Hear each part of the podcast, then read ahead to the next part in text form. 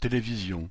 Vous avez dit pluralisme Le Conseil supérieur de l'audiovisuel, CSA, vient de publier les chiffres des temps d'antenne accordés en janvier par les chaînes de télévision aux candidats à l'élection présidentielle. L'impression que l'on ne voit pas Nathalie Arthaud sur celle-ci est totalement confirmée. TF1 et M6, chaînes privées en voie de fusion, n'ont accordé aucun temps de parole à notre candidate durant un mois complet. France 2, chaîne publique non plus. Elle a juste accordé quatorze secondes au soutien de Nathalie Arthaud.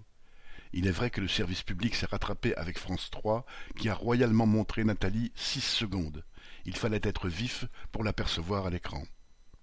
C8, chaîne du très réactionnaire milliardaire Bolloré, se paie le luxe de faire mieux, avec une minute entière consacrée à la candidate du camp des travailleurs.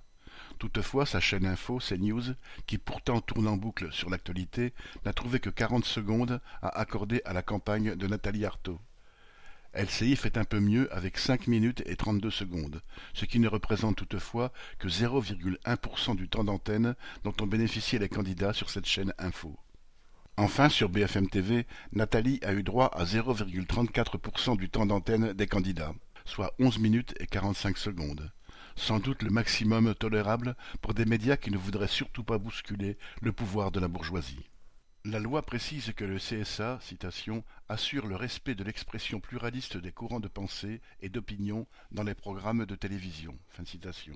Il a encore un effort à faire. Heureusement, les militants de lutte ouvrière et tous les soutiens de notre candidate n'attendent pas le bon vouloir des médias pour faire connaître leurs idées.